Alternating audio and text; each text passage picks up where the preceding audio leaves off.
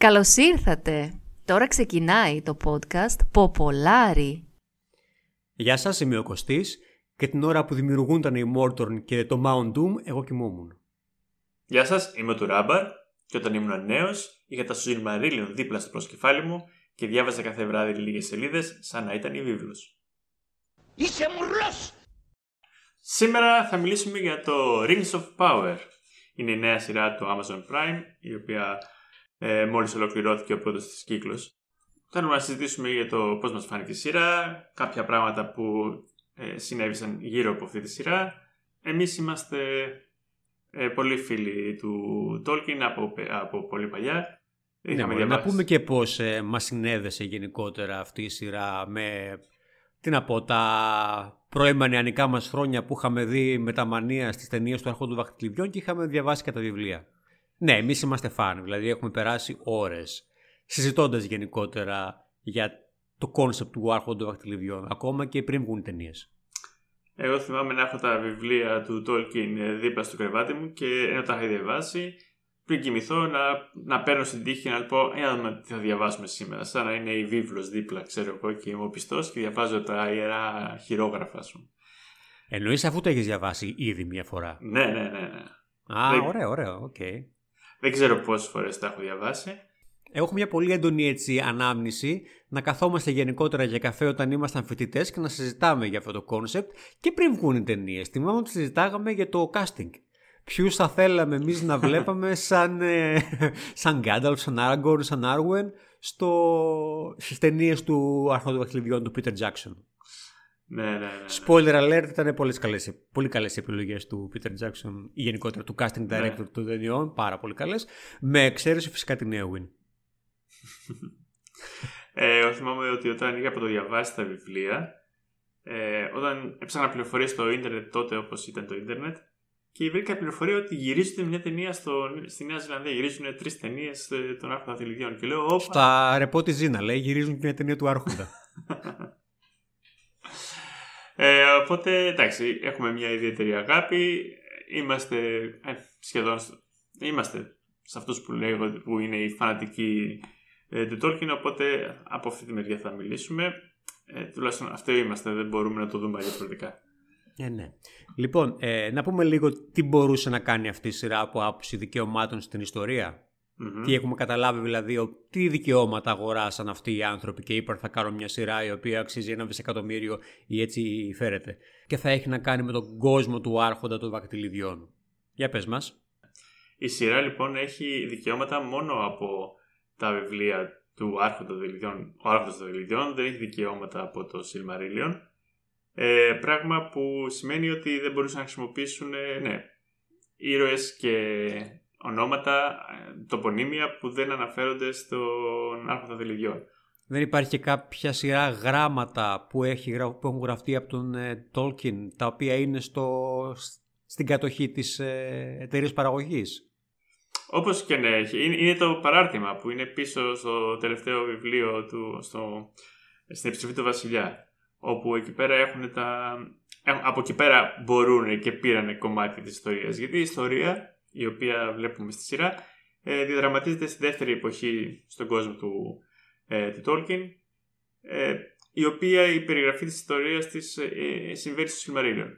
Ξέρουμε για ποιο λόγο συνέβη αυτό. Ξέρουμε δηλαδή αν κάποιος άλλος, κάποιο άλλο στούντιο έχει πάρει τα δικαιώματα του Silmarillion, ελπίζοντας κάποτε να δούμε και κάτι από Silmarillion στον κινηματογράφο. Ε, το ίδρυμα του Tolkien είναι πολύ φιδωλό στο πώς θα δώσει τα δικαιώματα και πού και πώς και γιατί. Ε, οπότε δεν είναι έτοιμοι ακόμα να δώσουν δικαιώματα για το Silmarillion. Mm, ψυχολογικά δηλαδή. ναι, Ή περιμένω την καλύτερη τιμή. Ενδεχομένως. Εγώ θα έλεγα, δεν ξέρω πώς είναι, κάνω τελείως ε, σπέκουλα τώρα, ε, ότι θα το δίνανε σε κάποιον ο οποίος θα, τον, θα, τον, ε, θα, έχει, θα έχει αποδείξει την αξία του. Δεν πιστεύω να το δώσουν έτσι απλά. Στον Peter Jackson. Ναι, εντάξει, αν ο Peter Jackson έχει αντοχή ακόμα. Ο Peter Jackson παραμένει υποδεδειγμένος καλός μετά το Hobbit. Είναι ένα ερώτημα. Ναι. Δεν τρελάθηκα με το Hobbit, δεν μπορώ να πω, αλλά δεν έκανε και κάποιο λάθος ο ίδιος. Ναι, εντάξει. Απλά δεν ήταν καλ, ιδιαίτερα καλές οι ταινίες τόσο πολύ. Ε, δεν ήταν και τόσο καταστροφικές. Καλά, και πρώτα απ' όλα, αν μιλήσουμε για το Silmarillion, ε, δεν θα περίμενα να δω ολόκληρο το βιβλίο να γίνεται κινηματογραφικό έπος, γιατί θα ήταν ε, ασύμφορο πρώτα απ' όλα. Οι συγκεκριμένες ιστορίες θα είχαν μια κινηματογραφική αξία. Ναι, ναι, ναι. Συμφωνώ σε αυτό. Παρ' όλα αυτά δεν ξέρω... Εντάξει, για να πούμε την αλήθεια, η Amazon, η Amazon, ρε παιδί μου, αυτό που θέλει να κάνει είναι να φτιάξει ένα μεγάλο hit για να μπει στο χάρτη και να μπαίνουν στο Amazon Prime και να αγοράζουν πράγματα από την Amazon, έτσι. ε, οπότε πήρε ό,τι πιο πετυχημένο, ας πούμε, στο χώρο αυτό από IP. Καλά, σίγουρα, γιατί πρώτα απ' όλα και η, η επωνυμία, ο άρχοντας των δαχτυλιδιών κάτω από το Rings of Power, ε, βοηθάει. Ναι. Γιατί ο πιο πολύ κόσμος αυτό ξέρει, οκ. Ναι, στην ουσία, οπότε ε, παίζει θεωρώ το ρόλο του ε, καλά. Ξεκινάει η σειρά και το πρώτο πράγμα που βλέπουμε είναι την Καλάντρια Ελληνέα. Δηλαδή δεν είναι, το συζητάμε. Ναι, Ποιος ήταν ο, ο στόχος τους; Ναι, ναι, θέλει να, να, να, σου πει ότι βλέπεις αυτό που σχετίζεται με τις ταινίες. Το prequel, το prequel στην ουσία θέλει να σου πει ότι βλέπεις. Ναι, ναι, γιατί όπως και στον Άρχοντα, όταν ξεκινούσε οι, οι ταινίες, ακούγονταν η Γκαλάντρια να αφηγείται την ιστορία, το τι έγινε. Είναι mm. σαν ε, όλο μαζί δημιουργεί μια ιστορία. Prequel. Πολλοί κόσμος όπως ε, είπαμε με το που ξεκίνησε η σειρά, πριν ακόμα ξεκινήσει η σειρά, ε, fans βασικά, fans σαν εμάς αλλά μάλλον με μια διαφορετική ε, οπτική, ε, μπήκανε και βαθμολογήσανε στα sites ξέρω εγώ, που έχουν βαθμολογίες για ταινίες και σειρές, πάρα πολύ αρνητικά, με άσους κατά πάσα επιφανότητα, τη σειρά από ό,τι κατάλαβα εγώ, πριν ακόμα τη βούνε περισσότεροι, κυρίως γιατί ήταν το πρώτο εγχείρημα που ήταν κάτι στον κόσμο του Tolkien που δεν είχε γραφτεί από τον Tolkien και δημιούργησε κάποιες αντιδράσεις. Ε, παραδείγματα ξέρω εγώ, επειδή υπήρχαν κάποιοι ηθοποιοί οι οποίοι ήταν έγχρωμοι και παίζανε elves and dwarfs, επειδή η Galadriel ε, ήταν ε, μαχητής που φοράει πανοπλία και είναι στη μάχη δυνατή και δεν ήταν η εικόνα που έχουμε συνηθίσει είτε από τις ταινίες είτε από τα βιβλία που είναι έτσι μια πιο σοφή τύπου μάγισσα, δεν ξέρω πώς να τη χαρακτηρίσω ε, εξωτικιά που ζει ήσυχα σε ένα δάσος και χωρίς να έχει καμία σχέση με, το, με τον πόλεμο. Τους ξένησε λοιπόν αυτό και το απέρριψαν. Εντάξει, θεωρώ ότι υπάρχει μια συγκεκριμένη μερίδα ανθρώπων, μια κουλτούρα ή υποκουλτούρα η οποία θα αντιδρούσε σε οποιοδήποτε inclusion, ρε παιδί μου, άλλων, ε, ε άλλων ε, εθνοτήτων ή φίλων, ή φίλων. Δηλαδή το βλέπουμε σε πάρα πολλά έργα και στην Marvel, όπου αντιδρούν ε, για αυτό που αποκαλούν, ξέρω εγώ, ε, το, το inclusion αυτό. Και προσπαθούν να βρουν πατήματα γιατί δεν θέλουν να είναι αυτό. Σίγουρα, απλά το κάνανε και σε σχέση με το load, δηλαδή διάβασα ε, σχόλια που γράφανε «Μα τα dwarfs ζουν κάτω από τη γη, δεν τα βλέπει ο ήλιος, πώς είναι δυνατόν να έχουν αυξημένο ε, χρωματικό δέρμα ας πούμε και να είναι σκουρόχρωμα». Εντάξει, αυτό τους νοιάζει, η ιστορική ε, και, και η ακρίβεια της επιστήμης που στην τελική είναι ένας άλλος κόσμος, δεν ξέρεις τι ισχύει και αν η μελανή από παράγεται εδώ πέρα. Καλά, και πρώτα απ' όλα το έχουμε δει εκατοντάδες φορές σε πολλά έτσι ε, settings ε, κόσμων φαντασίας που είναι εμπνευσμένα από τον Tolkien τύπου D&D κτλ. Έχουμε και μαύρα dwarves και μαύρα elves κτλ. κτλ. Ναι, ναι, ναι. Δεν υπάρχουν μαύρα πλάσματα που ζουν κάτω από τη γη. Γενικότερα είναι αδύνατο. Τέλος πάντων, εντάξει, αυτό είναι έχω να, κάνω μια, ναι, έχω να κάνω μια δήλωση λοιπόν εγώ. Ήτανε για εμένα τουλάχιστον προσωπικά, γιατί δεν έχω πολύ ασχοληθεί γενικότερα στο παρελθόν με το Game of Thrones, βασικά καθόλου σχεδόν, ε, η πρώτη σειρά που είδα βδομάδα με τη βδομάδα τα τελευταία 10 χρόνια, ξέρω εγώ, την μετά Netflix εποχή. Ναι. Και το διασκέδασα. Το διασκεύασα που ακολούθησα λίγο το hype που έμπαινα μεταξύ κάθε επεισοδίου και διάβαζα στο ίντερνετ σχόλια κτλ. κτλ. Και για μένα ήταν μια καινούργια εμπειρία εντός εισαγωγικών. Μια παλιά εμπειρία που είχα πολλά χρόνια να τη ζήσω. Τουλάχιστον 15 χρόνια να παρακολουθήσω σειρά ένθερμα που να τη βλέπω εβδομάδα με τη βδομάδα. Και ήταν ένας από τους λόγους που εγώ πέρασα πολύ καλά με αυτή την ε, φάση. Όχι, και εγώ ε, έχω καταλήξει ότι ειδικά για τέτοιες σειρές που δημιουργούν hype και συζήτηση και πώς το λένε, υποψίες και θεωρίες, συνωμοσίες και αυτά το τι γίνεται και τι θα γίνει. Ε, τις προτιμώ σε στήλη εβδομάδας εβδομάδας. Μου αρέσει να ναι, παρακολουθώ ναι. και τα το content που παράγεται στο YouTube και σε άλλα μέσα που κα- ε, αναφέρονται για τις θεωρίες τους και αναλύουν ε, γραμμή-γραμμή το επεισόδιο. Σε μια σειρά, παραδείγματος χάρη όταν ήταν ε, ο Witcher, δεν μπορούσες να το βιώσεις έτσι. Θα μπορούσες να, δει- να ασχοληθείς για τη συνολική σειρά, αλλά επεισόδιο-επεισόδιο δεν το έβλεπες να το χαρίσεις και να δεις τι σκεφτόντουσαν οι άλλοι για το συγκεκριμένο επεισόδιο. Σίγουρα, σίγουρα, ναι. Καλά, εσύ βέβαια μπορεί να το έζησες λίγο και με τις σειρές της Marvel του, στο Disney Plus, γιατί τα παρακολουθούσες λίγο πιο πολύ με τα ταξίδια στην Αμερική ε, πριν. Εγώ, ας πούμε, οι σειρές που είδα, επειδή είχαν έρθει στην Ελλάδα ξέρω, εγώ, το καλοκαίρι και είχαν παιχτεί για αρκετά καιρό, τις είδα λίγο πολύ μόνο κοπανιά. Ε, και τώρα έχεις την ευκαιρία πηγή το She-Hulk να βλέπεις άμα ήθελες. Ε, το She-Hulk δεν με έχει ψήσει να το παρακολουθήσω. Είχα την ευκαιρία, δεν ε, αντιλέγω. Ναι, και ναι. το She-Hulk και το Miss Marvel ε, έπαιζε εβδομάδα με την εβδομάδα αφού υπήρχε το Disney Plus στην Ελλάδα, αλλά εντάξει, εγώ δεν τα έχω παρακολουθήσει ακόμα. Είναι στο watchlist. Μμμ. Ναι, όχι. Αξίζει. Ε, το, το She-Hulk. Το She-Hulk, ναι. Ε, άμα σου αρέσουν οι κομμωδίες, ε, δικα, οι δικαστικές κομμωδίες, ναι. Άλλη McBeal. ναι, αυτό ακριβώς. Είναι τελείως φτιαγμένο σαν να είναι τέτοιο. Ε, δεν δεν- δεν- δεν ήταν κακό. Καλά πέρασα. Είχε πλάκα. Ήταν Αυτό, κομμωδία. Αυτό. αυτό. ήταν ωραίο. Χωρίς Ναι, να ναι, ναι. χρειάζεται να είναι περιπέτεια. Ναι, ναι, ναι. Λοιπόν, ξεκινώντας να μιλήσουμε λίγο πιο πολύ για τη σειρά, ε, έχουμε παλιούς και έχουμε και νέους χαρακτήρες. Έχουμε βασικά, ξεκινάμε και βλέπουμε στα, δεν θα το πω νεανικά χρόνια, γιατί προφανώς στα Elves είναι λίγο αδύνατο να κάνεις μια τέτοια τοποθέτηση. Ε, την Galadriel, τον Elrond, τον Gilgalad, τον Celebrimbor, πολλά γνωστά ονόματα από τον Άρχοντα των Δακτυλιδιών. Καλά, Celebrimbor δεν είναι. ε, Είναι του Tolkien προφανώς, αλλά δεν είναι από τις ταινίες. Καλά, ναι, ναι, δεν είναι ρε παιδί μου. Ναι, ναι, δεν είναι. Δεν είναι... Οκ, μιλάμε σαν να είμαστε ε, φίλοι του, των βιβλίων ή φίλοι της των ταινιών. Μόνο. Ε, ε, εγώ θα έλεγα να μιλήσουμε λίγο για να προσπαθήσουμε να εξηγήσουμε στους φίλους μας οι οποίοι μπορεί να έχουν δει τις ταινίες μια-δυο φορές και να μην θυμούνται λεπτομέρειες τι Ναι, ναι. καταλάβαμε εμείς παραπάνω από τη σειρά με τη δική μας εμπειρία. Γι' αυτό και τους αναφέρω. Ναι, ναι. Και να αντιπαραβάλουμε λίγο αυτά που ξέρουμε με τα, με τα βιβλία και με, την, και με τις ταινίες. Πάμε με την Galadriel. Εύκολο βασικά. Νομίζω την Galadriel τη θυμούνται όλοι. Ναι, και από, την, και από τις ταινίες. Η Galadriel επίσης είναι πολύ ωραίος χαρακτήρας και στα βιβλία προφανώς.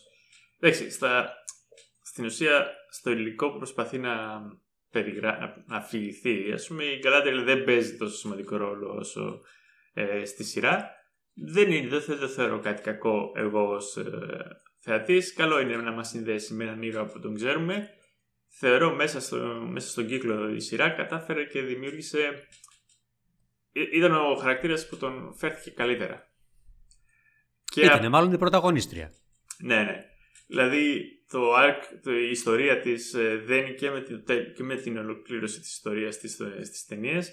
Ε, πολύ ωραία και δείχνει ποιος ήρωας ήταν και πώς κατέληξε. Και ξέροντας πώς κατέληξε, φαίνονταν ενδιαφέρον να τον βλέπεις αυτόν. Δεν σε ξένησε δηλαδή εσένα, δεν είσαι αυτή τη μερίδα fans που τους ξένησε που είπαν την Galadriel Commander και Fighter. Στην αρχή με ξένησε όταν πριν το δω. Ε, όταν το είδα, αρχικά δεν μου άρεσε, αλλά σιγά σιγά το συνήθισα, μετά το αποδέχτηκα.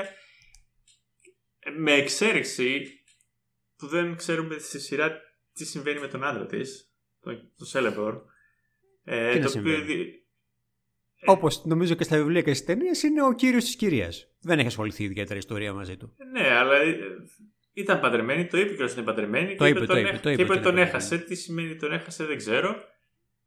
Τον βρούμε σε Ναι, κανένα οκ. μπουντρούμι. ε, θα τον βρει φαντάζομαι γιατί δεν μπορεί να φύγουν πολύ από εκεί. Να κάνουμε και ένα κου- κουτσομπολιό, ένα lifestyle για την Galadriel. εγώ, εγώ η θεώρησα. Galadriel είναι πεθερά του Elrond, έτσι. ναι. Θα Εγώ- γίνει βασικά πεθερά του Elrond. Εγώ θεώρησα ότι τον έχασε τύπου αποξενώθηκαν. Ε, Γιατί δεν μπορώ να φανταστώ να πιστεύει ότι έχει πεθάνει, ας πούμε, ή κάτι τέτοιο. Αλλά δεν μας είπε κιόλας σειρά, οπότε.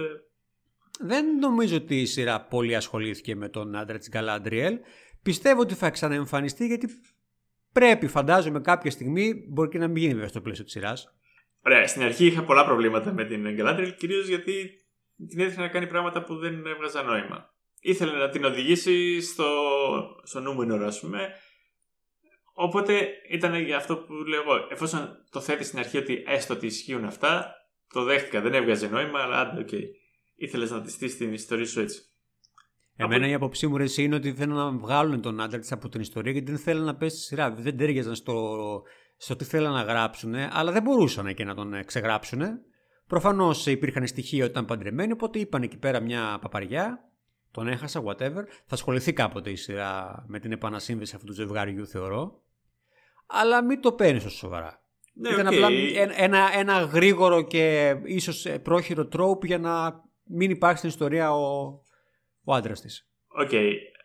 Α, Παιδιά α, δεν έχει κάνει ακόμα, πάντως. Θα πω. Όπως και αν έχει, ναι, με ξενίζει για το ποιος είναι αυτός ο ήρωας που βλέπω. Αλλά από εκεί και πέρα θα πω ότι αποδέχομαι ότι αυτή ήταν η Galadriel. Στις ταινίες φαίνονταν πολύ έτσι μαγική και χαριτωμένη, αλλά δεν, δεν είναι αυτή η Galadriel.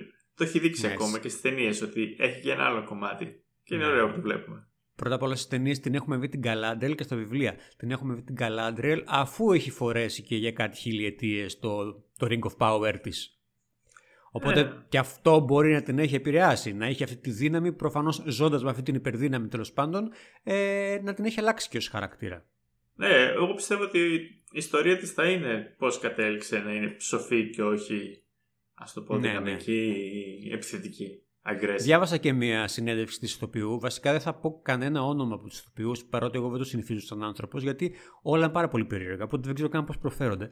Διάβασα λοιπόν μια συνέντευξη της ηθοποιού που απαντούσε σε αυτή την ερώτηση και έλεγε αυτό, ότι είναι το arc story της από τα νεανικά της Παύλα Rebellious χρόνια της στο πώς γίνεται η δύναμη που κατα, καταντά να γίνεται και πώς γίνεται μέσα από αυτής της δύναμης σοφής και Μμμ. ηγέτης τέλος πάντων. Ναι. Λοιπόν, ο Elrond μάλλον ε, πήρε πιο μεγάλο ρόλο από ό,τι τον έχουμε συνηθίσει. Ναι, Δεν ξέρω, για, για μας ο Elrond ήταν ε, ο μπαμπάς της Arwen, κάποιος εκεί πέρα ο άρχοντας του Rivendell, αλλά οκ. Εντάξει, και εδώ βλέπουμε την αρχή του Έρορντ, ο οποίο είναι και λίγο όχι πολύ σίγουρο στον εαυτό του, προσπαθεί να κάνει αυτό που νομίζει, υπάκουος, δεν είναι ο σοφός Έρορντ που ξέρουμε, αλλά είναι λογικό. Είναι ένας νεαρό, ένα νεαρό half-elf μέσα στα ε, εξωτικά. Ναι, ναι, ναι. Ζει και αυτή την, ε, τη μοναξιά των Half-Elf που τον βλέπουν ε, η μισή μισό άνθρωπο και η άλλη μισή μισό εξωτικό. Πέρα από το τι γίνεται σε αυτό το επεισόδιο που εμένα μου φαίνονται παράξενα αυτά που γίνονται, ε, εμένα μου άρεσε πολύ ο χαρακτήρας του, μου άρεσε πάρα πολύ η σχέση του με τα, με τα dwarves. Μμμ. και συνεπές ας πούμε ότι ο, στον Elrond πήγαιναν όλοι, ακόμα και αυτοί που δεν, τα, τα dwarf που δεν χώνευαν τα elf, πήγαιναν στον Elrond για συμβουλές. Έδειχναν ότι είχαν μια σχέση ιδιαίτερη. Ναι, νομίζω το σχολίασε κάποια στιγμή, μα δεν είμαι elf, είπε. Ναι. Δηλαδή νομίζω ότι πουλάει λίγο το, το half-elf, half-human ε, κομμάτι του ανάλογα με τα συμφέροντά του. Εντάξει, Και, κα- είναι, και καλά κάνει, και καλά κάνει. και είναι γιος του Εαρέντιλ. Ε, ο Αρέντιλ είναι αυτή τη στιγμή υποτίθεται έχει ένα Σιλμαρίλ και, πε- και είναι στο, σε ένα άστρο στον ουρανό. Είναι, γα- είναι celebrity ο τύπος. ναι, ναι, ναι. Δεν έχει όποιον όποιον. Ο Ερέντιλ, fun fact, είναι ο πρώτος ήρωας που υπάρχει στο, στο, στο- στη μέση γη που έγραψε ο Τόλκιν σε ένα ποίημα του πριν γράψει οτιδήποτε άλλο. Μάλιστα. Ο πατέρας του Έρλοντ. Ε, ε, εγώ, εγώ πώς νόμιζα ότι ήταν κάτι από το Hobbit, αλλά τέλος πάντων προφανώς για να το λες το, Ναι, θα ναι, το ναι. ξέρεις. Λοιπόν, ε, Gilgalad και, και Λέμπριμπορ, αλλά ξωτικά που έχουμε ξανακούσει, δεν νομίζω ότι είχαμε και μια πολύ ισχυρή εικόνα από τις ταινίες και από τα βιβλία για το ποιοι είναι αυτοί, πέρα από το ότι υπήρχαν. Ναι, εντάξει, από το Silmarillion μπορούσες να έχεις μια άποψη του Gilgalad. Δεν μου άρεσε η αναπαράστασή του. Ε, Ε, ήταν λίγο αδιάφορη, ήταν λίγο γρήγορη, απλά για την ιστορία θα πω. ναι, Δεν έβωσε κάτι. Ναι, ναι, τον έκανε και λίγο ύπουλο ρε παιδί μου, το οποίο δεν θα το περίμενα από τον Gilgalad. ο Gilgalad δεν το έκανε ποτέ αυτό. Έτσι. Αλλά, αλλά εντάξει, ναι, ο Κελέ Μπρίμορ μου άρεσε πάρα πολύ. Είναι ένα εξωτικό που θέλει να φτιάχνει πράγματα και τον παίζει πολύ ωραία αυτόν τον ρόλο. Μμμ. Να πούμε κανένα δυο στοιχεία για ανθρώπους λοιπόν που μπορεί να μην έχουν ε, διαβάσει τα βιβλία ή να μην, έχουν, ε, να μην θυμούνται τι έχει συμβεί και να είδαν τη σειρά και να θέλουν να τα θυμηθούν. Λοιπόν, ε, το ποιηματάκι το ξέρουμε όλοι. Ε, το ποιηματάκι με το οποίο τελείωσε και η σειρά νομίζω ήταν αρκετά έτσι. Για μένα ρομαντικό, ανατριχιαστικό. Δεν ξέρω, συγκινήθηκα λίγο με το τραγουδάκι που ακούστηκε στο φινάλε της σειράς ε, που μιλάει για τα δαχτυλίδια της δύναμης. Ε, Προφανώς ο πρώτος κύκλος τουλάχιστον ασχολήθηκε με τα τρία δαχτυλίδια που φτιάχτηκαν καταξωτικά. Τα τρία δαχτυλίδια αυτά που κατασκευάστηκαν με την ολοκλήρωση της σειράς από ό,τι προφανώς είδαμε. Δεν υπάρχει αμφιβολία ότι αυτά είναι. Ε, αν δεν κάνω λάθος τα παίρνει ο Γκυλγκάλαντ με το που κατασκευάζονται και αυτός τα διαμοιράζει και κάποια από αυτά περνάνε και στους ήρωες της σειράς. Το ένα λοιπόν πηγαίνει στην Καλάντελ κάποια στιγμή, το δεύτερο πηγαίνει στον Έλλοντ κάποια άλλη στιγμή και το τρίτο πηγαίνει στον Γκάνταλφ. Τον Γκάνταλφ τον έχουμε δει στη σειρά. Μάλλον. Ε, ναι. Ε, ναι. Ε, Για την ιστορία, σύμφωνα με τα βιβλία, το δαχτυλίδι από τον Γκίλ Γκάλατ πηγαίνει στον Σίρνταν όταν στο Σίρνταν, ένα, αυτόν που είναι υπεύθυνο για τα καράβια που πηγαίνουν και έρχονται από το Βάλινορ και αυτό το δίνει στον Γκάνταλφ. Θα δούμε τι γίνει στη Ναι, σειρά ναι, ναι. βέβαια. Ε, αν δεν κάνω λάθος μου έχει θυμίσει και εσύ ότι στα βιβλία φαίνεται ότι ο Γκάνταλφ έρχεται από το Βάλινορ με καράβι στη Μεσηγή. Ναι. Οπότε μάλλον μας ξένησε λίγο αν θεωρήσουμε ότι ο The Stranger είναι ο Γκάνταλφ, που μάλλον είναι ο Γκάνταλφ. Ναι, ε, είναι έξω από τον κανόνα, βέβαια δεν αποκλείει η σειρά τον Γκάνταλφ να γυρνάει και να ξανάρχεται με καράβια. ναι, ναι, ναι, δεν, δεν αποκλείει. Μπορεί να κάνει και. Μπορεί να το κρύψει. δεν Τέλος θα είναι η πάντων. πρώτη φορά, γιατί η ιστορία λέει ότι όταν ο Γκάνταλφ σκοτώθηκε από το Balrog στο, στο Μόρια, το πνεύμα του πήγε στην Δύση και τον ξαναγυρίσανε. Ναι, Απλά ναι, εκεί ναι, πήγε ισχύει, αεροπορικά κάπως. Κάτι έκανε. Ναι, ναι, ναι. Εντάξει, μπο- μπο- εντάξει τώρα αυτά είναι λεπτομέρειες. Ε, πώς σου φάνηκε λοιπόν το μεγαλύτερο παιχνίδι της σειράς καθ' όλη τη διάρκεια των 8 πρώτων επεισοδίων που νομίζω τα ερωτήματα ποιος είναι ο Σάρον και ποιος είναι αυτός ο, ο αψηλός με τον γκρίζο μαλλί που κάνει παρέα με τα Hobbit απαντήθηκαν στο τελευταίο επεισόδιο; Εγώ δεν έψανα ενεργά ποιος είναι ο Σάουρον. Εντάξει, το κατάλαβα ότι αυτό ήθελα να με ρωτήσει, αλλά δεν ένιωθα την ανάγκη να τον δω. Τύπου, Α, τι μου κρύβει η σειρά. Για τον Stranger ήθελα να μάθω. Ε, δεν ένιωσες όμως κάτι... Α, ένα α, moment όταν αποκαλύφθηκε ποιος είναι ο Σάρον. Ναι, γιατί στο 8ο επεισόδιο, όταν ξεκινάει η σειρά, πάνε και λένε στον Stranger, ας πούμε, ε, εσύ είσαι ο Σάουρον. Ε, και μετά από λίγο δείχνουν στην επόμενη σκηνή τον Σάουρον να τους βοηθάει και να λένε Α, εσύ είσαι αυτός που φέρνεις δώρα. Που για όσους ξέρουν, το εσύ που φέρνεις δώρα είναι το όνομα του Σάουρον στο Silmarillion σε αυτή Ο την ίδιος το περίοδο είπε. την εποχή. Ο ίδιος το είπε. Ο ίδιος το είπε κιόλας. Α, ωραία. Είπε, είπε, ο- επειδή το ξαναείπε το, το τελευταίο επεισόδιο, το είδα δύο Αχα. φορές, ε, αφού το είχαμε συζητήσει εμείς μεταξύ μας εννοώ, ο ίδιος είπε στο τέλος της σκηνής ε, You can call it a gift. Ναι. Και άφησε, και άφησε και ένα κενό ρε παιδί μου, σαν να θέλει να δείξει σειρά ότι αυτό παιδιά είναι υπονοούμενο. Ναι, ναι. Όποιος το κατάλαβε είναι μάγκας. Ναι, τα υπονοούμενα τα πήγαινε πολύ καλά η σειρά. Ε, Ε, Όπως και η ατάκα του, του Γκάνταλφ ε, στο τέλος σχεδόν του, του τελευταίου επεισοδίου Ακολούθα τη μύτη σου, όταν έχει αμφιβολία, πάντα ακολούθα τη μύτη σου. Πάλι την είπε ο ηθοποιός. Α, τώρα θα πω κάτι σοφό. Τώρα θα Ναι, ναι. πω υπονοούμενο. Θα μπορούσε να κλείσει το μάτι και να λάμψει το μάτι. Για... ναι, ναι, ναι. Άμα, άμα ήταν κομμωδία, έτσι θα το είχαν κάνει. το πήγαν όσο πιο κομικά μπορούσαν χωρίς να ξαφτυλιστούν. Αυτό λοιπόν είναι ατάκα που, υ- που έχει υποθεί και στα βιβλία του Άρχοντου Δακτυλιδιών και γι' αυτό πιστεύουμε ότι ο Stranger είναι ο, ο Γκάνταλφ. ναι, ναι. Όπως... Ξέρουμε, θεωρώ, ότι είναι ένας από τους πέντε μάγους, από τους Στάρι, γιατί το λέει και ο ίδιος, αλλά δεν είμαστε σίγουροι ποιος είναι. Υποθέτουμε ότι είναι ο Γκάνταλφ από αυτή την ατάκα και από το γεγονός ότι ο Γκάνταλφ θα έπρεπε να υπάρχει στην ιστορία. Ναι, ναι. Και ο Σάρον αυτή την περίοδο στα βιβλία είναι γνωστό ως Άναταρ που σημαίνει αυτός που φέρνει δώρα. Ε, Γι' αυτό και η ατάκα μα, σας έφερα- μα μπορείτε να το θεωρήσετε δώρο. Ξέ- ξέρουμε ότι ο Σάρον κάπως έχει συνδεθεί με την κατασκευή των δακτυλιδιών, κάπως έχει επηρεάσει τον Κελεμπρίμπορ και την όλη διαδικασία κτλ. κτλ. Και η ιστορία καλά το έχει παρουσιάσει θεωρώ. ναι, όχι, ήταν πολύ ωραίο γιατί δεν ξέρω πώς θα φαίνονταν. Γιατί όπως γίνεται στην αφήγηση, φαίνονται ταξιδιωτικά πάρα πολύ αφέλη που εμπιστεύονται κάποιον που έχετε με τόση γνώση. Ε, Ναι, εδώ ναι, το έδειξε ότι προσπάθησε με ένα έξυπνο τρόπο να, να μπει εκεί μέσα και να ε, πάρει τις- την εμπιστοσύνη τους, ας πούμε, για να συνεργαστεί. Γιατί υποτίθεται ότι Εντάξει, προφανώς είναι ο Σάρων, έχει πολύ μεγάλη τέχνη και τέτοια, αλλά πήρε και ιδέες από τα εξωτικά και ήταν ο μόνος τρόπος να συνεργαστούν ώστε να μπορέσει να εκμεταλλευτεί τη γνώση που υπάρχει. Ναι, ναι, ναι. Εντάξει, γνωστός ήρωας από τα βιβλία, όνομα βασικά, όχι ήρωας. Εγώ δεν το θυμάμαι καν σαν, σαν ήρωα, το θυμάμαι σαν αναφορά. Ο Ντούριν ο τέταρτος. Η γυναίκα Ει- του. Ειδικά η- ο τέταρτος τον θυμάσαι από τα βιβλία; Ε, όχι βέβαια, όχι Οκ, βέβαια. ναι. Σου λέω, ε, θυμάμαι το όνομα Ντούριν. Θυμάμαι βασικά τον, Γκίλ, τον Γκίμλι ή ξέρω, κάποιο άλλο Dwarf. Όταν αναφέρει γενεαλογικά δέντρα των ε, ε, Dwarfs να λένε και το όνομα του Ντούριν. Προφανώς και δεν θυμάμαι ποιος ήταν. Ε, το παρατσούκλι ανάμεσα στους νάνους για τον Balrog ήταν ο χαμός του Ντούριν. Ε, Κάτι τέτοια λοιπόν θυμόμουν, αλλά Ναι, δεν ναι. θυμόμουν τώρα λεπτομέρειες. Και τη γυναίκα του την Ντίσα, που νομίζω ότι είναι και η πρώτη φορά που βλέπουμε σε οποιοδήποτε μορφή ε, του Άρχοντα Δακτυλιδιών, είτε λόγου είτε εικόνας, ε, απεικόνιση ενός θηλυκού dwarf. Μμμ. Μπράβο τους, οκ, ενδιαφέρον ήταν. Δεν ε, έκανε και πολλά πράγματα σε αυτήν την ιστορία ο συγκεκριμένος χαρακτήρας έως τώρα, αλλά τέλος πάντων ήταν ενδιαφέρον που παρουσιάστηκε. Η παρουσίαση ήταν ωραία, ναι. Ναι, ναι, ναι, ήταν ναι, ναι, ωραία. Ε, μπερδεύτηκα όμως εγώ ρε, εσύ. Με όλη αυτή την ιστορία με το Μίθριλ και το πόση σημασία έχουν να το πάρουν και γιατί τα elves θα πρέπει να φύγουν από τη μέση γη γιατί το φως τους σβήνεται εκτός και αν καταφέρουμε να φτιάξουμε κάτι από Μίθριλ ε, από Μίθριλο. Εκτός αν καταφέρουμε κάπως να φέρουμε το φως πίσω στη μέση γη και η λύση είναι το Μίθριλ ήταν αυτό που φαινά υπαρκτό σαν ιστορία. Είναι κάτι που γράφτηκε εξ αρχής. Η χρήση του Μίτριλ για να μπορέσουν να, να κάνουν ό,τι θέλουν προσπαθούν να κάνουν σειρά δεν υπάρχει. Αλλά το γεγονός ότι όσο περνάνε τα χρόνια ε, από τη δεύτερη εποχή ακόμα, ότι τα εξωτικά ε, δεν μπορούσαν. Η Να δεύτερη μην- εποχή είναι αυτή που βρισκόμαστε τώρα, έτσι; Ναι, ναι. Η σειρά που διαδρα- διαδραματίζεται. Ότι τα εξωτικά ήδη είχαν αρχίσει να κουράζονται από τον κόσμο και να θέλουν να φύγουν είναι γνωστό και δεδομένο. Και αν θυμάσαι, ειδικά στην τρίτη εποχή που γίνεται οι ταινίες, ξέρανε ότι τώρα που χάσαν τα δαχτυλίδια τους τη δύναμη, όταν καταστράφηκε το ένα δαχτυλίδι, χάσαν και τα τρία αυτά δαχτυλίδια τη δύναμή τους.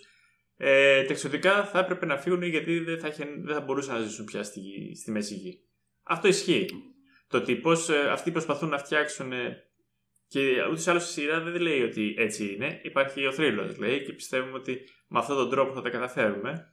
Ο Γκυλγκάλατ φαίνεται πεπισμένος ότι άμα δεν καταφέρουμε να φτιάξουμε κάτι τέλος πάντων με τα μέσα που έχουμε, θα πρέπει να φύγουμε. Ναι, Παρότι δεν θέλουμε. Ναι, πιστεύει ότι αυτή είναι η μόνη ελπίδα. Πάντως το γεγονός ότι τα εξωτικά πρέπει, θα πρέπει να φύγουν αν δεν βρουν κάποιο τρόπο να μείνουν, αυτό φαίνεται να ισχύει γενικά στον κόσμο του Tolkien. Τουλάχιστον για τα εξωτικά που ζήσανε στη Δύση, έτσι. Μμμ. Ωραία, ναι, οκ, εντάξει. Το, Ναι, ναι, ναι, ναι. Και εμένα το καταλαβαίνω κάπως καλύτερα τώρα με αυτό που μου εξηγείς. Δεν τα θυμόμουν εγώ αυτά τα κομμάτια. φαίνεται λίγο α, πολύ ειδικό για να φτιάξουμε την υπόθεση να ταιριάζει έτσι όπως θέλουμε. Είναι, αλλά εντάξει, παίρνουν γνωστούς μύθους, θρύλους και ιδέες από την ιστορία. Δεν, τουλάχιστον δεν κάνουν τελείως αυτοσχεδιασμούς. Στην αρχή δηλαδή όταν το έβλεπα και δεν το είχα σκεφτεί καλά, λέω τι βλακείες είναι αυτές. Αλλά όταν Ναι, ναι. ε, λίγο το... Οκ, πιάσανε κάποιες πληροφορίες και τις φτιάξανε έτσι. Ωραία, εντάξει, καλά ήταν. Καλά ήταν. Μμ, Και καλά ήταν. Ωραία, πάμε ε, στα Hobbits, Harfoots, whatever. Harfoot ίσως δεν ξέρω και ποιος είναι ο πληθυντικός τους. Harfoots νομίζω τα λέγανε τα ίδια. Τα οποία εγώ τα βρήκα πολύ χαριτωμένα. Μμμ. Ε, και ταλέπορα βέβαια με αυτό το σκηνικό που πρέπει να βιώνουν να είναι συνέχεια νομάδες και να μετακινούνται από περιοχή σε περιοχή. Τα οποία ξανά είναι τα μικρά πλασματάκια τα οποία μπαίνουν και χώνονται σε μια μεγάλη ιστορία. Βρίσκουν τον The Stranger. Και δημιουργείται λοιπόν το ερώτημα από το πρώτο κιόλας επεισόδιο ποιος είναι ο The Stranger; Νομίζω ότι η πρώτη μας αντίδραση είναι αυτός είναι ο Γκάνταλφ. γιατί οπτικά έμοιαζε. Ναι, ναι, ναι. Τουλάχιστον η η δική μου. και στον τρόπο συμπεριφοράς του, παρόλο που δεν ήταν, ήταν μη, μη άγριος, ας πούμε, φαινόταν να είναι σαν αυτόν, θα πω εγώ. Εγώ, επειδή είδα κάποια ξόρκια να έχουν να κάνουν με ζώα, εκεί στο πρώτο επεισόδιο, αν θυμάμαι, με τις πυγολαμπίδες, Μπράβο. Λέω θα είναι ο καφέ. Α, όχι. Θυμάμαι το... Ε, απλώς και ο Γκάνταλφ μιλούσε σε κάτι πεταλουδίτσες για να φέρουν Ναι, τους ισ- έτους, ας πούμε. ισχύει ρε παιδί μου, αλλά στο μυαλό μας πιο πολύ είχαμε τον καφέ ως, ε, τον καφέ μάγο, ως ε, μάγο που έχει να κάνει πιο πολύ με τα ζώα και λέω, επειδή θυμόμουν και αυτό που μου είχες πει ότι ο Γκάτλεφ έρχεται με καράβι και λέω εντάξει μωρέ, δεν θα το ρισκάρουμε. Λέω θα είναι ένας στάρ, δεν θα είναι όμως ο Σάρουμαν, δεν θα είναι ο Γκάτλεφ, θα είναι κάποιος άλλος. Ποιος άλλος είναι πιο διάσημος, ο καφέ. Δεν θυμάμαι τώρα το όνομά του. Μμμ. Οπότε για αρκετό καιρό πίστευα ότι είναι αυτός. Μέχρι και το τελευταίο επεισόδιο θα πω ότι πίστευα ότι είναι αυτός. Ε, απορούσα βέβαια γιατί τον βάλανε αυτόν τον άνθρωπο σε αυτή την ιστορία τόσο έντονα. Ναι. Οπότε κάποια στιγμή είχα ένα debate με τον εαυτό μου, μπορεί να τον Γκάνταλφ. Αλλά όλο αυτό εμένα μου. με έκανε να περάσω καλά. Με έκανε ένα, ένα ερώτημα το οποίο υπήρχε στο μυαλό μου για κάποιες εβδομάδες και να το ψάχνω. Αυτή είναι η θεωρία μου γιατί φέρανε τον Γκάνταλφ με αυτόν τον τρόπο. Ε, Για να περάσουμε καλά αναρωτιου- αναρωτούμενοι ποιος είναι. Και αυτό, αλλά θεωρώ ότι δεν θα θέλανε να τον φέρουν στη δεύτερη εποχή και να γκρινιάζει ο κόσμος. Οπότε να, ε, το έχουμε το, σαν μυστήριο για τον καιρό, μέχρι που σιγά σιγά με τα επεισόδια-επεισόδια θα το αποδεχθούμε και θα πάψει να μας πειράζει η ανακρίβεια του μύθους. ας πούμε. Εντάξει. Σεναριακά λοιπόν τώρα έχουμε μια ταινία, ε, μια, ε, συγγνώμη, έχουμε μια σειρά η οποία ασχολείται με την κατασκευή τριών μαγικών δυνατών δακτυλιδιών, τα οποία κάποια στιγμή θα τα φέρουν μέσα στη σειρά τρεις σημαντικοί χαρακτήρες. Φάτα νομίζω μαλακία να μην υπήρχε ένας από τους τρεις βασικούς πυλώνες της σειράς στην πρώτη σεζόν. Συμφωνώ με αυτό που λες. Μμμ.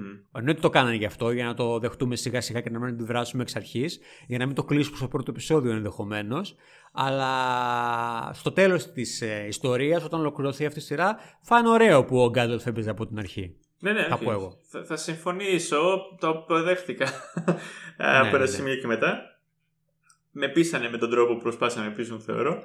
Ε, Μπράβο τους. και, ναι, και το διασκέδασα. Και ναι, κακά τα ψέματα, δηλαδή, οκ. Ε, ε, αν πέρασα καλά σε αυτή τη σειρά, πέρασα γιατί ε, ακριβώς μου χτυπούσε στην νοσταλγία και στην τέτοια. Και ε, τουλάχιστον αυτό το έκανε η Συμφωνώ, σειρά. συμφωνώ. Δηλαδή, όταν μιλούσε σαν τον Γκάνταλφ και έλεγε τις κουβέντες του Γκάνταλφ, αυτό ειδικά με την μύτη. Ε, ναι, εντάξει. Καλά, αυτό ήταν αποκάλυψη. Δεν ήταν απλά μια ατάκα. Ναι, ναι, με, δεν με πείραξε. Με πείραξε με, με, με, με- δεν με ενθουσίασε που είναι ο Γκάνταλφ, γιατί φαινόταν, θεωρώ. Αλλά ήταν ότι. Μου αρέσει η συγκεκριμένη ατάκα πάρα πολύ και της δώσανε Ξέρεις πολύ τι; βάρος.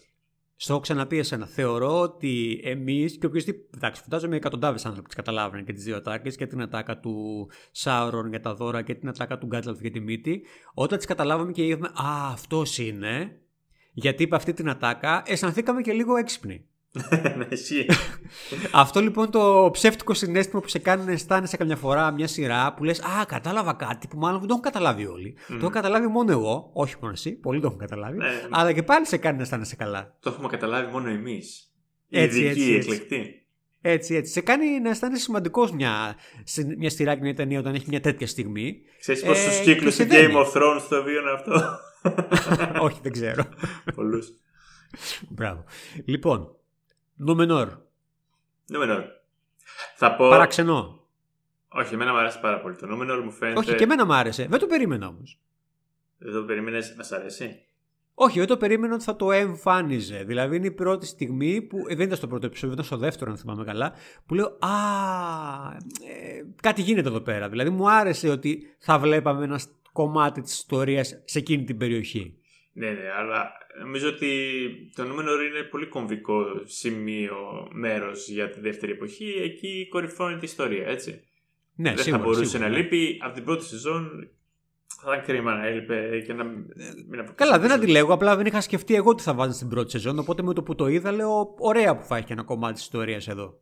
Ναι, ναι, όχι. Εντάξει, όταν ξεκίνησε η σειρά δεν είχα προσδοκίες για το τι ακριβώς θα δείξει. Γιατί είδαμε πολλά πράγματα ταυτόχρονα, πολλούς χαρακτήρες που πολλοί δεν ξέραμε και ποιοι είναι και ήμασταν λίγο μπερδεμένοι. Ποιοι είναι, που πάνε κτλ. κτλ. Μμμ. Πάμε σε αυτό το κομμάτι όμως. Ωραία, η πλοκή και αυτά που γινόντουσαν στο νούμερο εμένα με άρεσαν. Ε, βέβαια, εντάξει, η σειρά έχει ένα πρόβλημα στο πώς ε, προσπαθεί να δημιουργήσει ένταση, ε, πλο- ε, σύγκρουση και πλοκή. Ε, δηλαδή, σε ένα επεισόδιο λένε «Α, πάμε να ξεκινήσουμε». Μετά έγινε κάτι «Α, σε να μην ξεκινήσουμε». Και μετά «Οκ, ξεκινάμε». Λίγο... ναι, οκ, εντάξει. Λίγο και...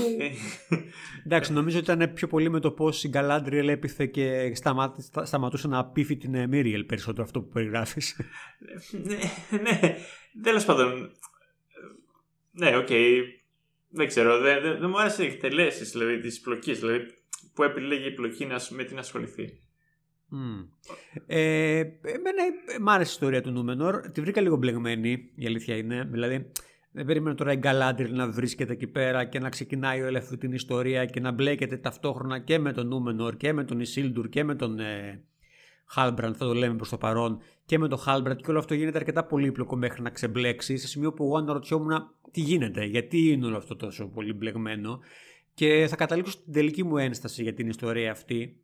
Γιατί μας αφήνουν και κλείνουν την πρώτη σεζόν με την υποτιθέμενη απορία αν ο Ισίλντουρ έχει πεθάνει. Ο Σίλντουρ. Τον έχουμε δει Ο εσύ. Isildur. Πού τον έχουμε δει τη Ε, τον είδαμε, ήταν με την. ε, Με κάποια ήταν και ψάχνανε να βρουν τους υπόλοιπους, αλλά δεν τους βρίσκανε. Ε, ο Ισίλντουρ στο 7ο, αν δεν κάνω λάθος επεισόδιο, φαίνεται να πεθαίνει στη μάχη και ο Ελέντιλ ακόμα τον θρηνεί. Οκ, έχω την αίσθηση ότι Δηλαδή- την είδα. Μπορεί να κάνω λάθος. Να τα Ναι, να μπέρδευα δεν τι ξέρω. ήρωες. Προφανώς επειδή ποτέ μας δεν πιστέψαμε ότι υπάρχει πιθανότητα να έχει πεθάνει, γιατί ξέρουμε ότι θα κάνει και άλλα πράγματα στην ιστορία και βασικά πράγματα. Ναι. Ε, γι' αυτό και εμένα μου δημιούργησε μια απορία. Ακόμα και αν λύθηκε αυτό, αν και δεν νομίζω ότι λύθηκε, ε, ακόμα και αν λύθηκε αυτό, για ποιο λόγο να μας αφήνουν να πιστεύουμε για αρκετά επεισόδια ότι αυτός μάλλον έχει πεθάνει και να βλέπουμε την απορία του πατέρα του κτλ. κτλ. Το βρήκα λίγο χαζό. Εντάξει, ναι, ε, το να ξέρουμε ότι δεν έχει πεθάνει δεν θα πειράζει και ακόμα και αν δεν το βρίσκανε. Τέλος πάντων, ναι, δεν ξέρω. Εγώ νομίζω ότι το έχει δείξει. Μπορεί να κάνω. Όχι, δεν νομίζω. Δεν νομίζω. Οκ. Θυμάμαι λάθος. Είμαι τόσο βέβαιος ότι δεν έχει πεθάνει που δεν το θεώρησα ότι Ε, το α- έδειξε. α- αυτό, αυτό ακριβώς. Δεν δημιούργησε Ναι. πραγματικά κάποιο ενδιαφέρον σε κάποιον που έχει μια εικόνα. Ναι. Ε, θα πω, δεν ξέρω πώς ε, το αντιμετωπίζουν οι άλλοι άνθρωποι, δεν έχω δει κριτικές, αλλά ο Ελεντήλ. Ελεντήλ. Ο Ελεντήλ. Μου αρέσει πάρα Ελέντιλ πολύ. σύμφωνα με τη σειρά, αλλά οκ. Ο Ελέντιλ. Μου αρέσει πάρα πολύ στη σειρά. Δεν ξέρω, Γιατί; είναι, είναι, έχει μια βαθιά φωνή που φαίνεται σαν να είναι πολύ πρόζα. Α, υπερβολή. εννοείς η, η ερμηνεία εννοείς. Ναι, η ερμηνεία. ναι, ναι, ναι. Εντάξει, και ο ήρωας μου αρέσει. Αλλά εντάξει, σε αυτά που έχει κάνει μέχρι τώρα δεν είναι κάνει κάτι ιδιαίτερο, αλλά είναι ωραίος. Ε, Ντόμπρος ισχύει τύπος αυτό. είναι παιδί μου, εντάξει. Και πιστός. Εντάξει, ναι, είναι λίγο πιο πολύ ο πατέρας του Ισίλντουρ, θα πω. Παρά ήρωας κεντρικός. Οκ, το δέχομαι. Εντάξει, παρ' όλα αυτά θέλω να πω για τον ηθοποιό. Δεν ξέρω, η φωνή του είναι, πα- παρά είναι επική και μου αρέσει πάρα πολύ. Όχι, ναι, ναι, ήταν ενδιαφέρον όντως. Ε, ότι ο Ελέντιλ και ο Έλροντ είναι συγγενείς. Ναι. Αν μπορεί να θεωρηθεί αυτό το πράγμα συγγένεια, δεν ξέρω. Δεν, το έχει, δεν έχει αναφερθεί η σειρά, έτσι. Ε, Μακρινός αδερφαγγονό. Γιατί δεν συναντήθηκαν. Ε, πο- πολύ μακρινός όμως. νομίζω ότι επειδή τα, τα μέτρησα κάποια στιγμή, νομίζω ότι πρέπει να παρεμβάλλονται τουλάχιστον 25 γενιές. Όπως- Ο Ελέντιλ είναι Ναι. απόγονος του Έλρος, που είναι αδερφός του ε, Έλροντ. Όπως προφανώς και η Βασίλισσα. Ναι, όπως προφανώς και η Βασίλισσα. Ναι, ναι, ναι. Ναι. Ε, ναι, τι να κάνουμε, έτσι είναι τα σόγια. Όταν είσαι half elf. Έτσι, έτσι. Από τη μία μεριά το σόι ζει 50-60 χρόνια, από την άλλη ζει για πάντα. Οπότε έχεις τον ε, 25 χρόνια πριν αδερφό του παππού σου, ακόμα- ακόμα ζωντανό και μάλλον σε νεότερο σώμα από το δικό σου. Μμμ. Κακούργια κοινωνία. Ε, οι καινούργιοι ήρωες. Που εμένα με μπέρδεψαν πιο πολύ από όλους. Για, για πάρα πολλά επεισόδια ακόμα και τώρα. Ο Χάλμπραντ. Αναρωτιόμουν. όχι ο Χάλμπραντ, μωρέ. Ο Χάλμπραντ, εντάξει, είδα- είδαμε τι απέγινε. Ναι, ναι. Ε, το ζευγάρι, το ζευγάρι το, το, του ξωτικού με την, ε, με την, ε, με την άνθρωπο και το, και το γιο της. Η Μπρόνγουιν είναι με τον Αροντίρ και το Θίο. Μμμ. Ε, καταλαβαίνω ότι ο Αροντίρ είχε ένα ενδιαφέρον σαν χαρακτήρας γιατί είχε τις σκηνές της μάχης. Ήταν ε, η μετενσάρκωση του Λέγκολας, τέλος πάντων. Ένα ξωτικό το οποίο μάχεται εντυπωσιακά και θα πιάσει και αυτό το κοινό που εγώ είμαι σε αυτό το κοινό που θέλω να βλέπω τα ξωτικά να μάχονται με gracefully και να είναι γαμάτα στη μάχη. Αλλά τι κάνανε στην ιστορία; Γιατί υπήρχαν. Κατάλαβες; Για να Ναι. οδηγήσουν στην ε, δημιουργία του Bound Doom. Και εκεί τελειώνει. Προφανώς αυτοί οι άνθρωποι θα πρέπει να, να αποφασίσουν αν θα πάνε με τον Σάουρον ή με τον ε, πατερούλη τους. Ε, Πώς το λέγανε τώρα. Άνταρ. Άνταρ. Άντερ, άντερ, ναι. Άνταρ. Ε, εντάξει. Δεν ξέρω, εμένα με προβληματίζει τώρα στο τέλος κιόλας πολύ περισσότερο η παρουσία τους γιατί και δεν, δεν εξυπηρετούσε πάρα πολλά στο γενικότερο μύθο και γιατί δεν εκτελήχθηκε καλά. Ε, συμφωνώ. Δηλαδή, είχα καθ' όλη τη διάρκεια της σειράς την απορία αυτοί κάπου θα πρέπει να δεθούν με, κάποια βασική, με κάποιο βασικό κορμό της ιστορίας για να έχει νόημα. Και ασχολούμαστε μαζί τους. Ναι. Μέχρι τώρα δεν είχε γίνει αυτό. Ναι, η σειρά δεν ξέρω. Οι άνθρωποι που το φτιάχνουν δεν ξέρω τι σκεφτόντουσαν. Δεν ξέρω ποιου ανθρώπους τους ένιωξαν αυτοί οι ήρωες. Αλλά έμοιαζε σαν να πιστεύει η σειρά ότι θα, θα του συμπαθήσουμε επειδή απλά παίζουν μπροστά μας. Εγώ προσωπικά δεν τους συμπάθησα. Μα- ο- Μόνο ο Άροντρ είναι λίγο με ενδιαφέρει. Και αυτό γιατί δεν, δεν ξέρω. Ούτε καν. Θα πω ότι τα γεγονότα εκεί πέρα είχαν μια. παρουσιαζόντουσαν σαν, σαν να έχουν βαρύτητα ενώ δεν είχαν. Αυτό ακριβώς, αυτό ακριβώς, ναι. Ε, μάλλον θέλανε Δηλαδή- να δώσουν ε, σε εκείνη τη φάση του κύκλου ένα βάρος και φτιάξαν όλη αυτή την ιστορία την οποία την ξεχάσαν κιόλας μετά, ρε παιδί μου. Στα τελευταία επεισόδια Αυτό. δεν τα έδειξε καν, σαν να μην υπάρχουν. Και αυτά. καθόλου να μην είχε δείξει αυτή την ιστορία και ξαφνικά να μαθαίναμε ότι εξεράγει το ηφαίστειο και δημιουργήθηκε η Mordor. Μια χαρά θα ήμουν εγώ. Ναι. Και ας μην ήξερα πώς ακριβώς συνέβη αυτό. Εντάξει, πιστεύω ότι μπορεί να υπάρχει πολύ, ρε παιδί μου, υλικό το οποίο δεν χώρεσε. Που κακώ, κάνει 10 επεισόδια, ας πούμε. Ε, γιατί δεν μπορώ να πιστέψω ότι. Καταρχήν και κάποιες κοινές δράσεις που συνέβαιναν εκεί πέρα δεν έβγαζαν λίγο νόημα. Ή απλά γινόντουσαν, δεν ξέρω. Εκείνο το κομμάτι της ε, πλοκής. ενώ είχε στοιχεία που θα. ήταν ωραία. Είναι ωραίο να βλέπεις Μμ. μια καταστροφή γίνεται. Ρε παιδί μου, ποιοι άνθρωποι είναι, να νοιάζεσαι για το τι γίνεται. Αλλά ούτε η σειρά δεν φάνηκε να νοιάζεται. Εγώ στο συγκεκριμένο επεισόδιο με το. Ε, αρχικά έχω μία. Πώς να το πω. Τεχνική δυσκολία να παρακολουθήσω σκοτεινή εικόνα για αρκετή ώρα. Και ήμουν και λίγο κουρασμένος στο συγκεκριμένο επεισόδιο με τις μάχε εκεί πέρα με το ηφαίστειο. Με πήρε ο ύπνος και δεν μπήκα στη διαδικασία να το ξαναδώ. Έχασα δηλαδή κάνα τεταρτάκι. Το καταλαβαίνω, τέλος πάντων. Αυτό το κομμάτι όντως αυτής τη σειράς εμένα δεν μου άρεσε. Ενώ είχε στοιχεία που θα φαίνεται να μπορούσε να τα κάνει ενδιαφέροντα και το ειδήλιο μεταξύ ενός εξωτικού με έναν άνθρωπο. Εμένα μου αρέσει, θα μου αρέσει να το δω. Δεν θα μ' Εγώ το είχα κάνει discard από την αρχή αυτό. Δηλαδή είχα πει στην παρέα μου με το που το έγινε αυτό μου, αυτά δεν έχουν γίνει ποτέ. Αυτά έχουν γίνει τρεις φορές όλη την ιστορία. Ε. Αν τα είχαν φτιάξει, θα το ξέραμε. Ε, εντάξει, εμείς ξέρουμε για τους βασιλιάδες. Για αυτούς δεν ξέρουμε. Μπορεί να έχει συμβεί. Όχι, σιγά, νο- σιγά νομίζω μην δεν υπήρχαν, συνέβη. ε, Τι πιστεύεις; Υπήρχανε- Δεν το κάνανε. Νομίζεις ήταν όλοι. Ρε, υπήρχε καταγεγραμμένο στο, στον, στον Άρχοντα ότι θα είμαστε οι τρίτοι ρε Άραγκορν εμείς που θα το κάνουμε αυτό. Δεν είναι τόσο εύκολο, δεν υπήρχαν άλλοι. Ε, ναι, επειδή το κάνανε οι άλλοι στα κρυφά, αυτοί δεν μάθανε τι σημαίνει αυτό. έλα Εντάξει, τώρα, ναι, έλα ναι. τώρα. Όλοι το παίζουν Ε, Παναγίες. δεν ξέρω, εμένα δεν μου άρεσε να σου πω την αλήθεια. Εμένα δεν με Ούτε πείρασε. μου, τε- ούτε μου τέλειαξαν και στα ζευγάρια, δεν θα πω ψέματα. Δεν πρόλαβε να. Μας έδειξε ότι υπήρχε ένα κλίμα ενώ δεν το πρόλαβε να το δικαιολογήσει το όλο κλίμα του έργου ή της αγάπης. Ή να πω κάτι, ο Θείο, το παιδάκι, δεν το συμπάθησα ποτέ. Γιατί έπρεπε Έχω να νοιάζομαι θεωρία αν για θα το Θείο. πεθάνω ή όχι. Έπρεπε να μάθει είναι ποιος θέλει.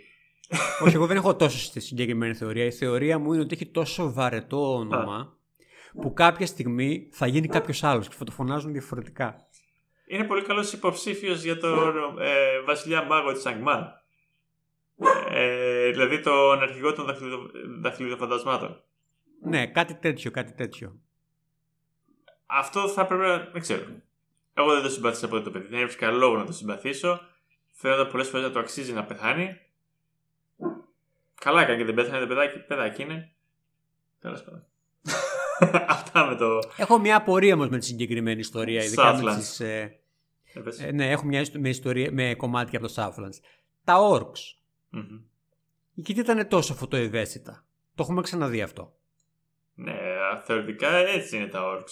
Το θέμα Τόσο είναι. πολύ. η- Αυτό είχαν, αυτή τη μαγιά είχαν οι Ρουκχάι που ήταν μη φωτοευαίσθητοι. Αυτή ήταν η, μια από τις μεγάλες του δυνάμεις. Μμμ. Εγώ δεν το είχα στο μυαλό μου τα Orcs ήταν τόσο, Ναι, τόσο προβληματικά στο φως. Αυτός θεωρητικά ήταν ο λόγος που ο Σάρων όταν επιτίθεταν έφερε σκοτεινιά, ας πούμε, για να μπορούν να πολεμάνε τα, τα όρτου. Μμμ. Μμ. Στα βιβλία ήταν πιο έντονο, σίγουρα. Πιο ξεκάθαρο αυτό ότι α, είμαστε έξω μέρα. Τη γλιτώσαμε από τα όρκ. Αλλά κάτσε να φύγουμε για να μην μας προλάβουν το βράδυ. Ναι, ναι, ναι. Μπο- Μπορεί να το θυμάμαι. Εγώ δεν το θυμάμαι τόσο έτσι ακριβώς, ε, αλλά μάλλον το θυμάμαι λάθος. Δεν είχα την αίσθηση ότι είναι, είχα την αίσθηση ότι είναι πιο ικανά τη νύχτα, αλλά όχι ότι, ότι είναι σαν τους βρικόλακε, ότι δεν Γκρέμλιν. μπορούν να κυκλοφορήσουν ναι, ναι, πραγματικά καθόλου στο φως. Εντάξει, θα- δεν- ούτε εγώ το είχα αντιλαμβανόμουν ότι είναι σαν βρικόλακε που καίγεται το δέρμα τους, αλλά ότι πονάνε και υποφέρουν, ε, αυτό το καταλάβαινα. Και στη τελική ανάλυση, Κανείς δεν φανταζόταν ότι ήθελε να δει τη origin story της Μορντόρ. Αλλά το είδαμε και αυτό. Παράξενο το Ναι, ναι, σκηνικό που άλλαξε η, η, η γραμματοσυρά και μας έδειξε Μορντόρ. Δηλαδή είναι κάποια σημεία που καταλαβαίνεις ότι η σειρά κάνει ποζεριά.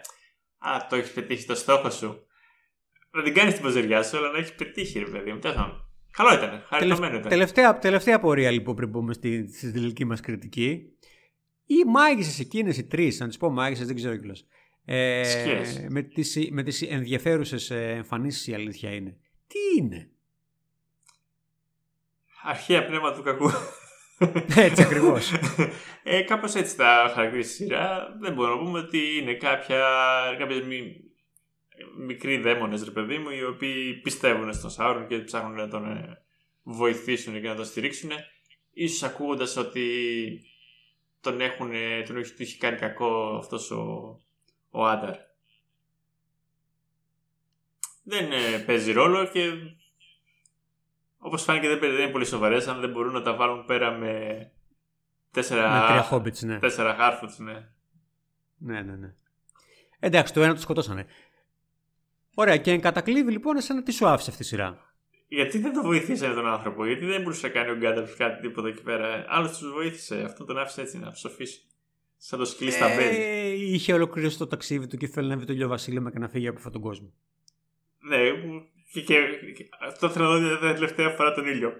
Ο ήλιος ανέβηκε. Μπράβο, ναι. και, και, και εγώ θα ήθελα μια εξήγηση για ποιο λόγο δεν προσπάθησαν να τον βοηθήσουν, αλλά οκ. ναι, Δεν ξέρω, συμφωνώ. η σκηνή φάνηκε σαν να είναι παρμένη από θεατρικό και το κάνουν έτσι στα γρήγορα γιατί δεν μπορούν να το, περι- να το δείξουν καλά και ωραία και το μοντάζ είναι απέσιο, πιάζει από γελίο. Πραγματικά, δηλαδή, κάτσε να δω τον ήλιο, βουπ, ο ήλιος. Ισχύει, ισχύει. ισχύει, ναι. και για πες λοιπόν, σε τελική ανάλυση, τι σου άφησε αυτή η σειρά; Τι μου άφησε, Έως τώρα. τι μου άφησε αυτή τη σειρά; Χαίρομαι που υπάρχει αυτή η σειρά γιατί μου αρέσει να, ακολουθώ, να βλέπω τον κόσμο αυτόν. Ε, θεωρώ ότι το, δεν ήταν κακή στο να το μεταφέρει αρκετά τόσο κακή όσο θα φοβόμουν. Δεν ήταν όσο καλή όσο θα ήθελα, αλλά δεν ελπίζω σε τέτοια πράγματα. Είχα παράπονα και από τον Peter Jackson, να φανταστείς. Αλλά μ, τώρα που δεν έχω τις ίδιες απαιτήσεις, είμαι ικανοποιημένος από αυτό το κομμάτι. Σαν σειρά όμως, δεν, δεν, δεν μου άρεσε. Πολλές φορές ασχολιόταν με ζητήματα, με stakes που δεν τα είχε, με δεν μας είχαν κάνει να, να νοιαζόμαστε γι' αυτά αρκετά. Δηλαδή, αν ο Θείο θα πεθάνει ή θα ζήσει. Η, η Νουμενόριο δεν έλεγε αμάν πρέπει να το κάνουν, έλεγε άντε ρε παιδιά, πάρτε κάποια απόφαση. Ξέρω εγώ, τι καθεστική ασχολούμαστε. ε, η μόνη ιστορία που μου φάνηκε πιο ενδιαφέρουσα να σου πω ήταν η ιστορία με τα, με τα Dwarfs όπου η σχέση του Ντούριν με τον Elrod η οποία είναι και έξω από τα βιβλία μια τέτοια ε, σχέση φάνηκε ενδιαφέρουσα όταν στεναχωριόταν ο ένας και στεναχωριόταν ο άλλος στεναχωριόμουν και εγώ μόνο με αυτούς ε, ε, ένιωσα καλά πραγματικά Κατά τα άλλα, η σειρά μου άφησε πολύ ωραίες νοσταλγικές στιγμές. Δηλαδή, να, εκεί αυτός είναι ο Γκάνταλφ, αυτός είναι ο Σάουρον. Αν τον κατάλαβα πριν από αυτούς. Ε, γι' αυτό μου άρεσε. Αυτό ακριβώς, αυτό ακριβώς. Και εμένα ήταν και συμφωνώ με όσα είπες.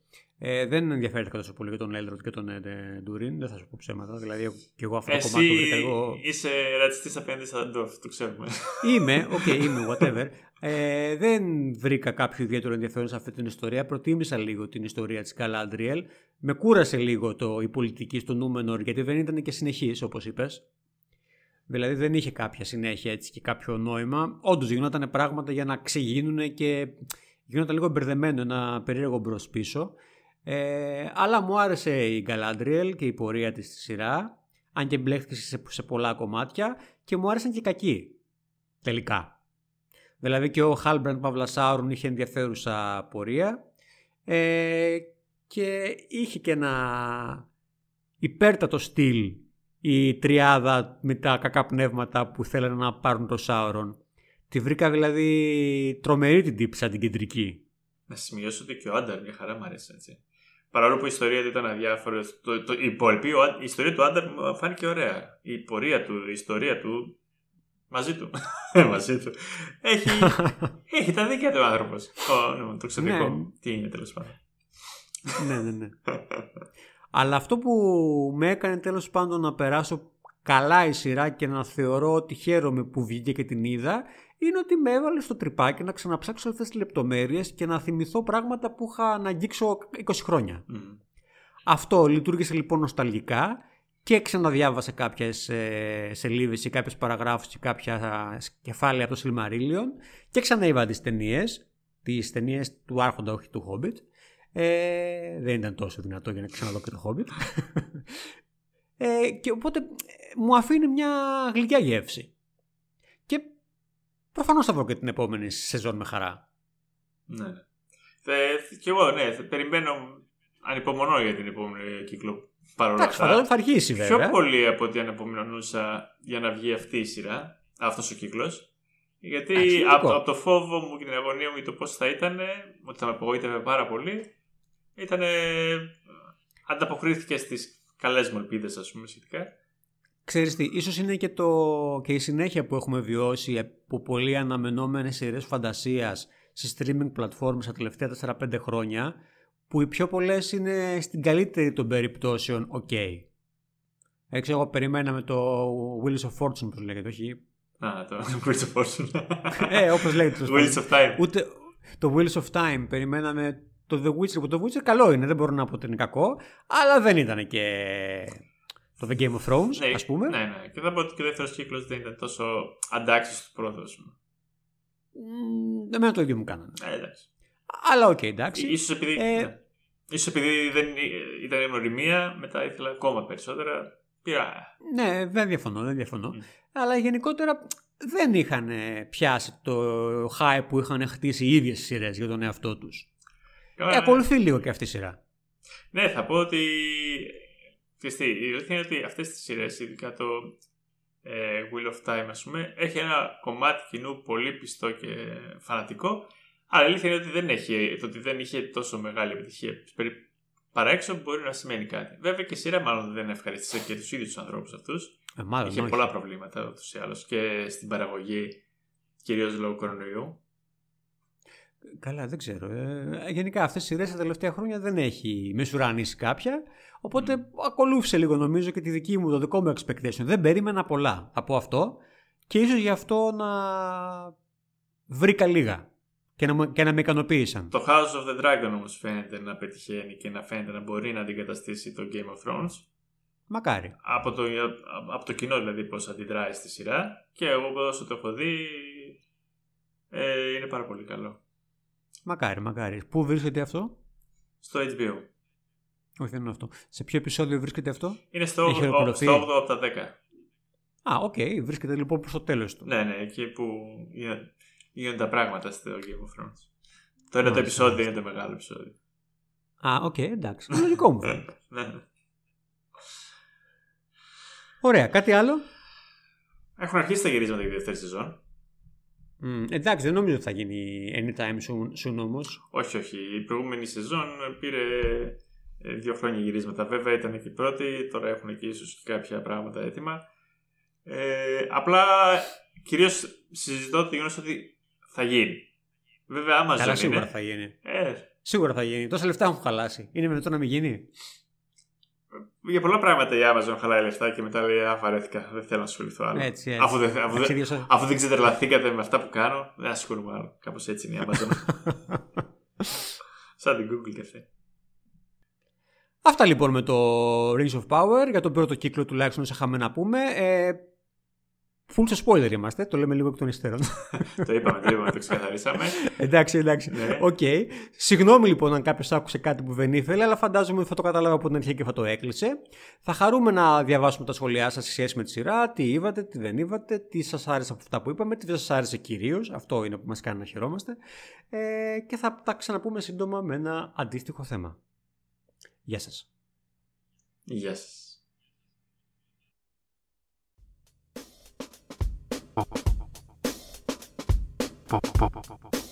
Popolari. Popolari. Μόλις τελείωσε ακόμα ένα επεισόδιο των Ποπολάρων.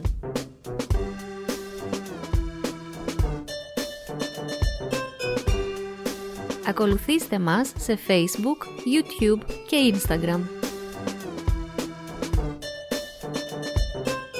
Βρείτε μας σε Spotify, Google Podcasts, Apple Podcasts και όποιο άλλο podcast μπορέσαμε να βρούμε.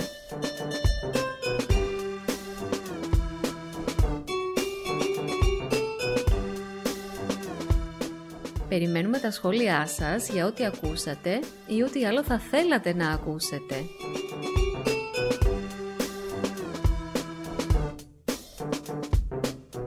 Καλή συνέχεια!